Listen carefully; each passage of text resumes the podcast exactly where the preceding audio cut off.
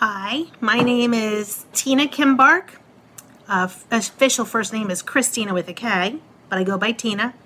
Um, I'm answering the seven questions form.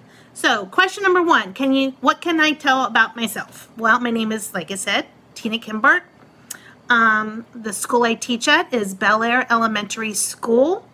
I am a second grade teacher, and the school is located in the Carlisle Area School District.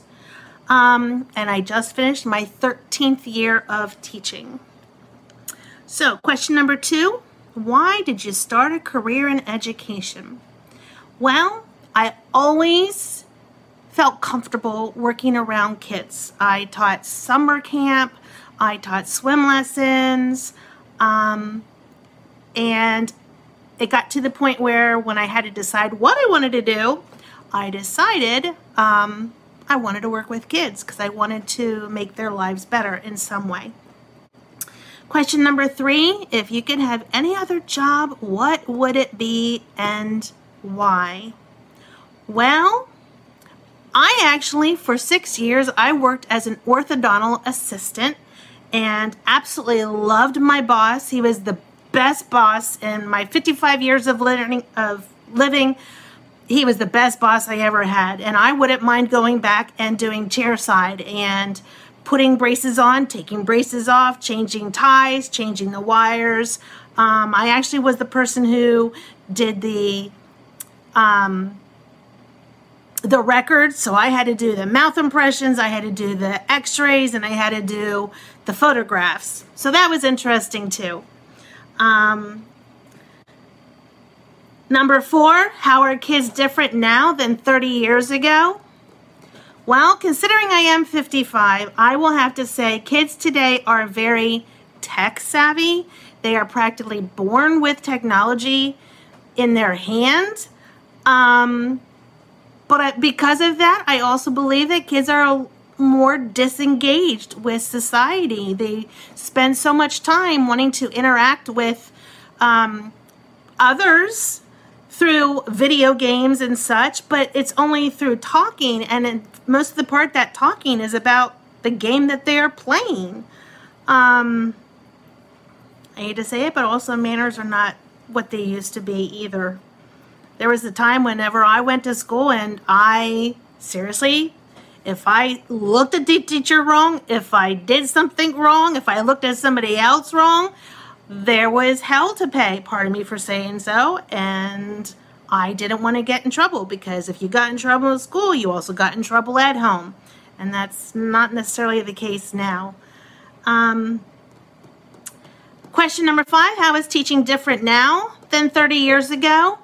Well, nowadays it is absolutely more hands on. Um, there's a lot more small group instruction. I don't remember there being a lot of small group instruction whenever I was a kid. Everything was at your desk. There was no getting up and going and sitting at a carpet and having the teacher read aloud. Um, even science was learning from a book. And nowadays, we try to do as much hands on as possible, um, put the learning into the hands of the kids it's the teacher's responsibility to establish an environment that allows the kids to explore what they want to learn about any given topic. Uh, question number six What would you tell someone right now that is thinking about becoming a teacher? Um, well, I've already had four student teachers. I just went had one last spring and one a year ago in the spring. And it is the most thankless job, but yet it's the most rewarding job when you have kids who have that aha moment and when you hear back from students, like I received a, email back in May from a student who is going to be a senior next year, and I had her in second grade, and she reached out to me to let me know, Miss Kimbark, of all the teachers that I have had, you had the most influence on me. And there are times when you think, oh my gosh, this is just so hard. There is so much red tape, there is so much bureaucracy. But yet, when you close that door and you're there with those students and enjoying it, you you do get the rewards that lets you know you did do something right. And as I have as my signature of my emails, I have the future in my classroom right now. So, number seven, what is one thing you would change to help kids learn better? No matter how hard it gets, you have to try. Um, whether you think you can or can't, either way, you're right. But you have to try.